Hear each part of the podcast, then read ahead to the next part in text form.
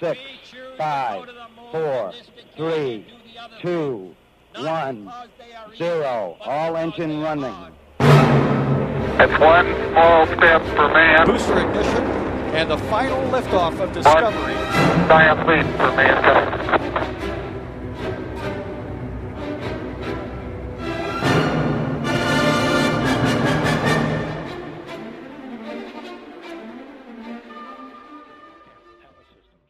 Institutul Național de Cercetare Dezvoltare Turbomotoare Comoti din București și compania GMV România participă la realizarea brațului robotic care urmează să fie folosit pe Marte în viitoarea misiune europeană Mars Sample Return. Colaborarea ruso-americană pe Stația Spațială Internațională intră în normalitate. După demiterea controversatului Dimitri Rogozin de la conducerea Roscosmos și înlocuirea lui cu Yuri Borisov, a fost semnat un acord prin care astronauții americani vor zbura spre ISS la bordul capsulelor Soyuz, iar cosmonauții ruși vor fi lansați cu capsule Dragon, fără să existe compensații financiare. Revenim cu comentarii în câteva momente. Stația spațială chineză își mărește volumul interior cu încă un modul. Cea mai puternică rachetă orbitală chinezească, Changzheng 5B, se află deja pe rampa pentru lansarea modulului Vențian, chiar în această duminică.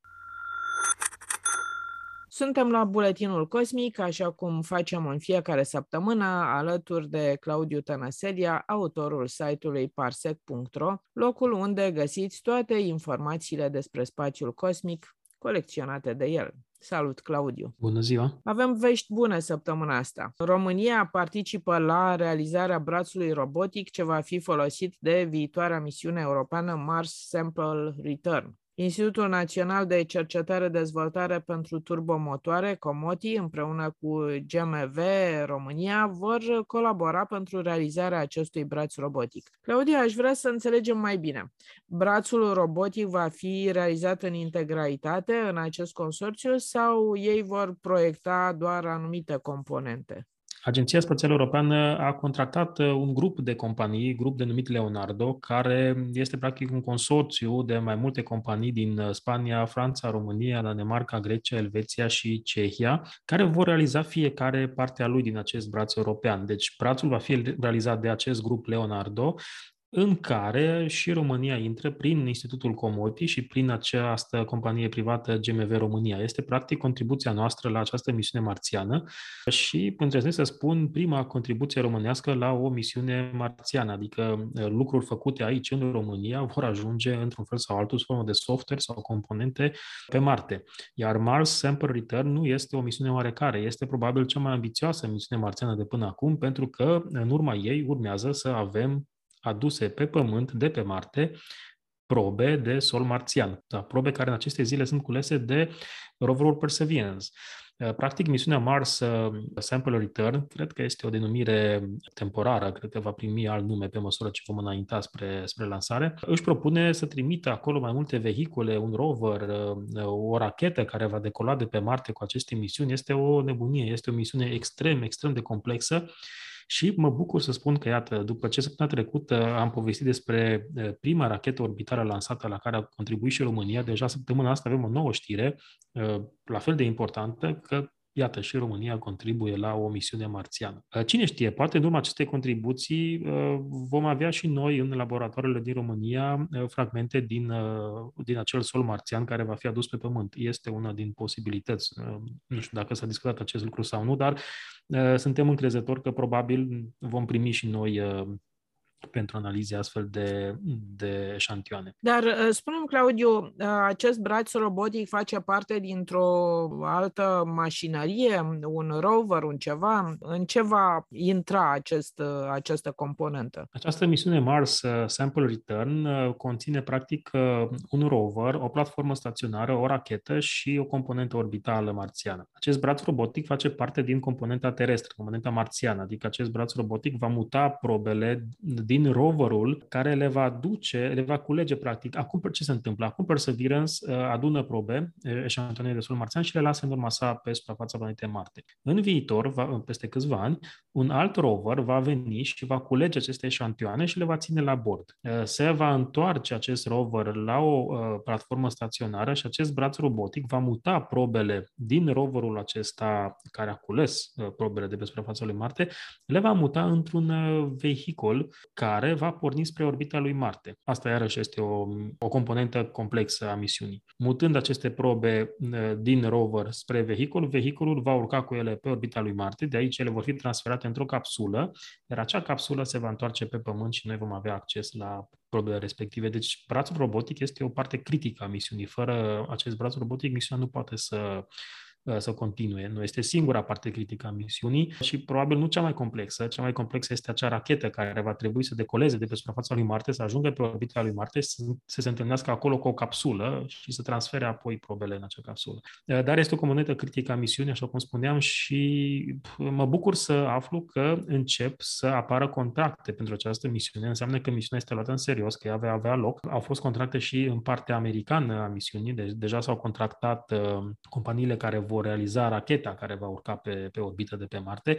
Deci, încet, încet, uh, această misiune se conturează și uh, să vedem dacă va fi prima misiune de aducere a probe de pe Marte sau uh, China ne va lua, ne va lua înainte cu câțiva ani. Rămâne de văzut. Oricum, mi se pare foarte interesant faptul că Perseverance adună acum probe, le pune probabil în niște mușuroaie sau ce știu eu, nu, nu-mi dau seama cum s-au gândit ei să stocheze Uh, cumva pe suprafața planetei Marte aceste, aceste probe și peste câțiva ani va veni o altă misiune care va aduna aceste uh, probe și le va uh, trimite pe Pământ pentru studii și cercetare. Interesant este că pe planeta Marte se știe foarte bine că sunt furtuni, furtuni de nisip care acoperă totul. Nu-mi dau seama cum vor mai fi găsite acele probe care ele fac parte din decor, ca să spunem așa. Probele sunt uh, stocate în niște containere, niște prubete, dacă vreți, închise etanș. Asta se face la bordul lui Perseverance. Ia probele de sol, le pune în, acea, în acele flacoane, le închide etanș și le lasă în urma sa. Se cunoaște foarte bine uh, drumul pe care Perseverance îl, îl parcurge pe suprafața marțiană, deci vom ști exact unde sunt aceste probe. Uh, cât despre furtunile marțiene, nu sunt chiar atât de violente precum am văzut în filmul Marțianul. Într-adevăr, sunt ridicate cantități impresate de praf marțian în atmosferă și asta duce la probleme pentru sondele care se bazează pe lumina solară, dar o persoană care s-ar afla pe Marte ar putea să reziste unei astfel de furtuni, deci nu ar fi ca și furtunile de pe Pământ. Asta pentru că și atmosfera planetei Marte este mult, mult mai rarefiată decât aici pe Pământ. Și cu siguranță se vor găsi acele flacoane, deci nu cred că vor fi în câțiva ani acoperite complet de, de praf, având în vedere că știm exact unde să căutăm, știm exact unde să trimitem acel rover la precizie de centimetri și atunci nu va fi o problemă să le, să le recupereze. Adică nu văd o problemă în a le găsi în sine, ci în a le transfera și în a ajunge în siguranță pe pământ. Aici este partea cu adevărat uh, complexă a misiunii. Mulțumesc foarte mult, Claudiu. Hai să trecem la știrea următoare, una care mă bucură cel mai mult. Colaborarea ruso-americană pe Stația Spațială Internațională intră în normalitate. După demiterea controversatului Dimitri Rogozin de la conducerea Roscosmos și înlocuirea lui cu Yuri Borisov, au fost, a fost semnat un acord prin care astronauții americani vor zbura spre ISS la bordul capsulelor Soyuz și, la schimb, cosmonauții ruși vor fi lansați cu capsule Dragon fără să existe compensații financiare. Când va intra în vigoare acest acord? Sau mai precis, când va fi primul zbor, să-i spunem, încrucișat? Deja în septembrie, deja deja se discuta despre acest lucru de câteva luni de zile, dar nu se luase o decizie oficială. Uh, acum, știrea că s-a semnat acest contract a venit exact în ziua în care a fost demis uh, Rogozin. Dacă a fost o coincidență, este una extrem de bizară.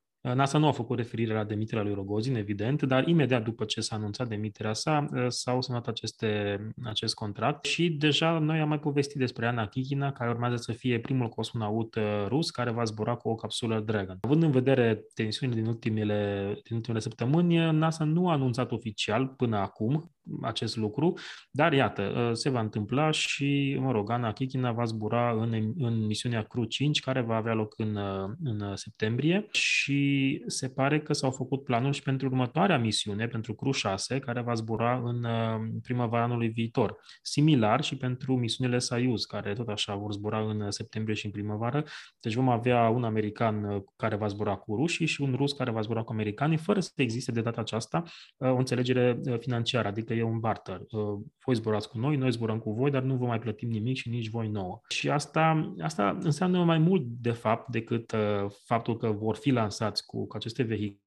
Va fi posibil ca în cazul unei urgențe la bordul Stației Spațiale Internaționale, cosmonauții să nu fie neapărat dependenți de o capsulă Soyuz sau americanii dependenți de Dragon. Adică dacă va fi nevoie să se evacueze de urgență stația spațială din cauza unei, unei probleme catastrofale, să spunem, rușii vor putea reveni la sol folosind capsule Dragon, iar americanii vor putea reveni la sol cu o capsulă Soyuz, dacă situația o va cere. Asta cred că este cea mai bună parte a acestui, a acestui acord. Acum, dacă relațiile sunt normale sau nu, rămâne de văzut.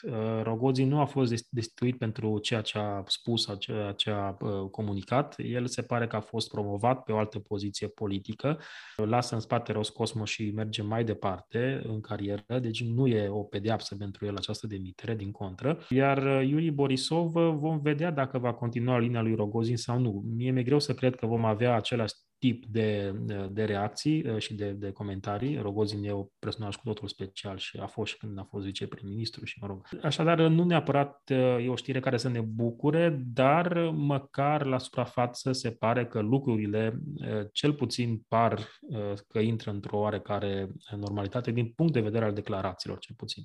Vom vedea cum, vom, cum vor evolua, pentru că situația este încă, încă critică, dar cel puțin la nivel declarativ se pare că lucrurile s-au stabilizat, adică nu vom mai avea acele, uh, discu- acele discursuri bombastice și uh, fără prea mult sens. Cât despre normalizarea relațiilor, aici aș abține de la a spune că într-adevăr s-au normalizat, pentru că am văzut zilele trecute un interviu cu cosmonauții din sectorul rusesc, iar în spatele lor erau tot felul de, uh, mă rog, drapeluri, simboluri care nu cred că și-au neapărat locul uh, într-un uh, context ăsta de colaborare internațională cum este stația spațială. Așadar, uh, linia Roscosmos rămâne o linie naționalistă și, uh, mă rog, uh, ce vreau să spun este că nu cred că relațiile sunt uh, neapărat pe un făgaș mai bun, dar măcar la nivel declarativ lucrurile vor sta mai normal decât până acum. Sunt uh, extrem de curioasă pentru că îmi dau seama că lucrurile sunt ținute secret. Nu aș spune secret, aș spune sunt uh, ținute departe de scandalurile din, uh, din presă. Adică uh, Stația Spațială Internațională păstrează așa o aură de loc unde oamenii se înțeleg bine și lucrurile merg așa cum ar trebui să meargă. Nu e neapărat un secret, cât așa un PR, să zicem. Exact, dar uh, eu îmi dau seama că acolo se află oameni și oamenii sunt uh, afectați de emoțiile și de, uh, cum să zic, lucrurile și evenimentele care se întâmplă pe pământ și sunt convinsă că că fiecare dintre ei are deja o anumită poziționare adică are o opinie asupra acestui, uh, acestor evenimente. Atât uh, rușii cât și americanii sau celelalte naționalități care sunt pe ISS. Uh, probabil că aceste lucruri se vor, să zicem, desecretiza sau vor fi date publicității după ce se vor fi terminat toate tensiunile de pe pământ. Da, așteptăm în câțiva ani cărți de memorii din ambele părți, să vedem exact uh, care e atmosfera reală de la bordul stației spațiale, dar aș mai adăuga aici faptul că cei care sunt acolo nu sunt niște cetățeni americani sau ruși luați la întâmplare și puși să locască împreună șase luni. Ei sunt uh, colegi, sunt prieteni, s-au antrenat împreună luni de zile, ani de zile, se cunosc foarte bine personal, au relații personale, adică nu sunt chiar așa uh, doi, doi cetățeni pur și simplu aleatorii cu opinii aleatoare. Pe de altă parte, ă, atât americanii cât și rușii fac într-un fel sau altul parte din ă, sistemul ă, militar.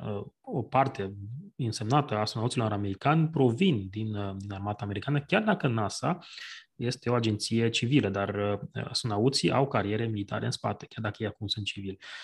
Deci lucrurile sunt, sunt delicate, dar n-aș spune că sunt critice la nivelul relațiilor interpersonale dintre americani și ruși sau alte naționalități. Problema este mai mult politică, este aici la sol, dar într-adevăr sunt și eu curios, sau aș fi curios să aflu care sunt discuțiile sau care este atmosfera acolo sus pe orbită și probabil că în următorii ani vom afla multe detalii. Trecem la ultima știre, care vorbește despre stația spațială chineză. Încă un modul se adaugă stației spațiale chineze, mărindu-și astfel volumul interior. Cea mai puternică rachetă orbitală chinezească, Changzheng 5B, se află deja pe rampa pentru lansarea modulului Ventian, chiar în această duminică. În pregătirea acestei manevre, nava cargo Tiansu 3 s-a desprins de Tianhe, duminică 17 iulie, însă nu va deorbita până Vențian nu va îndoca la stația spațială. Claudiu, de ce oare această manevră? De ce oare nava cargo rămâne pe orbită? Nu putem decât să speculăm, nu avem informații prea clare din China, dar uh, probabil se întâmplă ce s-a întâmplat și anul trecut, uh, când Nauca a îndocat la Stația Spațială Internațională, s-a desprins modulul Prichal și a fost păstrat pe orbită până când s-a făcut joncțiunea dintre Nauca și Stația Spațială. Bănuiesc că acest modul Tianzu 3 se păstrează acolo în cazul în care nu reușește îndocarea dintre Vențian și Stația Spațială Chineză. Lucru puțin probabil, dar uh, probabil ei vor să-și păstreze posibilitatea ca totuși volumul stației să fie ceva mai mare decât uh, ar fi doar modulul Tianhe de unul singur. Așadar, în cazul în care apar probleme cu andocarea Vențian, să aibă la îndemână modulul uh, Tianzu 3. Probabil andocarea nu va fi o problemă complexă pentru, pentru programul spațial chinezesc și vom vedea o revenire în atmosferă a lui Tianzu 3 în următoarele zile. O altă problemă care se va ridica va fi revenirea prin atmosferă a treptei primare Changzheng 5B. Pentru că data trecută, când, am, când a fost lansată o astfel de rachetă, dacă ține minte, au început uh, speculațiile unde va cădea această rachetă uriașă, care nu știm dacă are sau nu are posibilitatea de a reveni controlat prin atmosferă. Au fost unele știri data trecută că, într-adevăr, ar fi un sistem de retropropulsoare care ar frâna treapta primară și ar putea o îndrepta spre o zonă nelocuită din Pacific, care nu ar fi funcționat și de aia ne-am trezit cu racheta căzând uh, aleator din fericire fără a produce pagube, eh, dar avem din nou o loterie dacă această rachetă eh, nu va putea reveni controlat prin atmosferă și rămâne de văzut după lansarea de duminică eh, ce se întâmplă cu treapta primară a rachetei Changzheng 5B. Rămâne pe orbită și va cădea când,